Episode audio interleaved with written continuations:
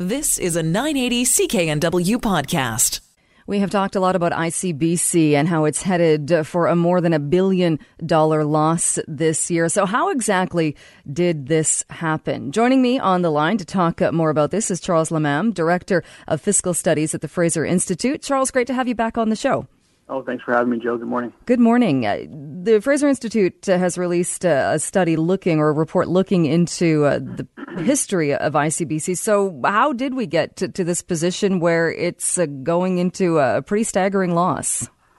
Joe, it's been uh, years in the making, and that's for sure. There's a financial crisis now at ICBC that is largely driven by a combination of things outside of ICBC's control, but also uh, poor decisions by uh, government. Uh, really, at the heart of it, this is about costs going up, soaring really since about 2012 at, at ICBC, and really no containment measures taken in response to that. Really, the only other thing the government could have done uh, to con- if they didn't contain costs was to raise rates dramatically. In fact, in order to offset some of these costs, they had to raise rates upwards of 20 percent in one year. Uh, they chose not to.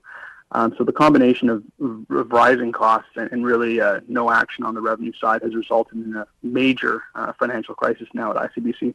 Uh, so uh, any government, uh, no matter what political leaning, would know that exactly that raising rates by 20% would be very unpopular with mm-hmm. drivers in the province. But they had to know at some point, with the way the system worked, that it was going to catch up. For sure. I mean, so no no uh, British Columbian would want to see a 20% increase on their basic auto insurance. Uh, instead, the government kept the, those increases at about 5%. But the bigger question is why why wasn't action taken earlier on the cost side, on the cost containment side? Uh, claims were rising quite dramatically. Uh, claim costs, the cost per policy had risen, and and you know this is a system that we have in British Columbia whereby the government has a monopoly on auto on basic auto insurance, and so there is no competition. There is no choice for British Columbians, uh, and so that's really why uh, these major increases were necessary. You know, the government was able to sustain this model uh, for a very short period of time using band-aid solutions.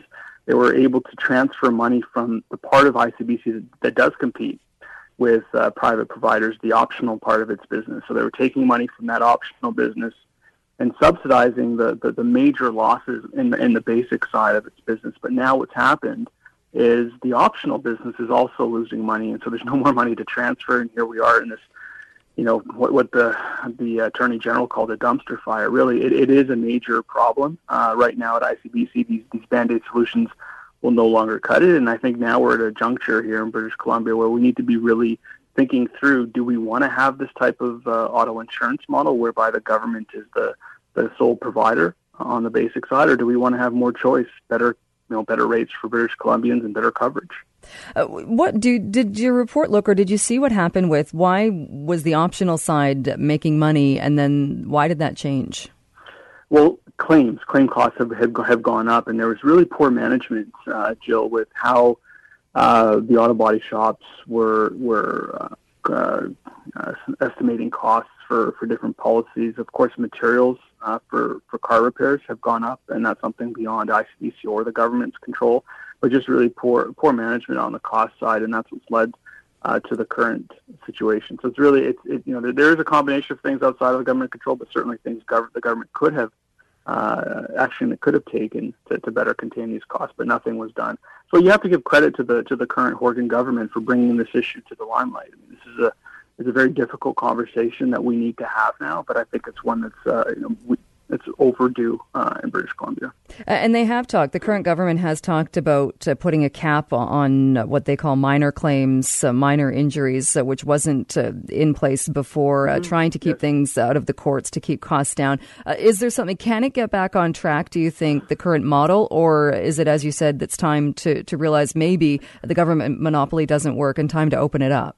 Well, I, th- I think it's. I think for me, it's it's, it's a it's a it's a financial challenge, but it's also an opportunity, and it's an opportunity to have this broader discussion about whether we're satisfied with the auto insurance model. So these, you know, these these types of discussions or these types of reforms that are being contemplated, I think, you know, they could they could help in the short term.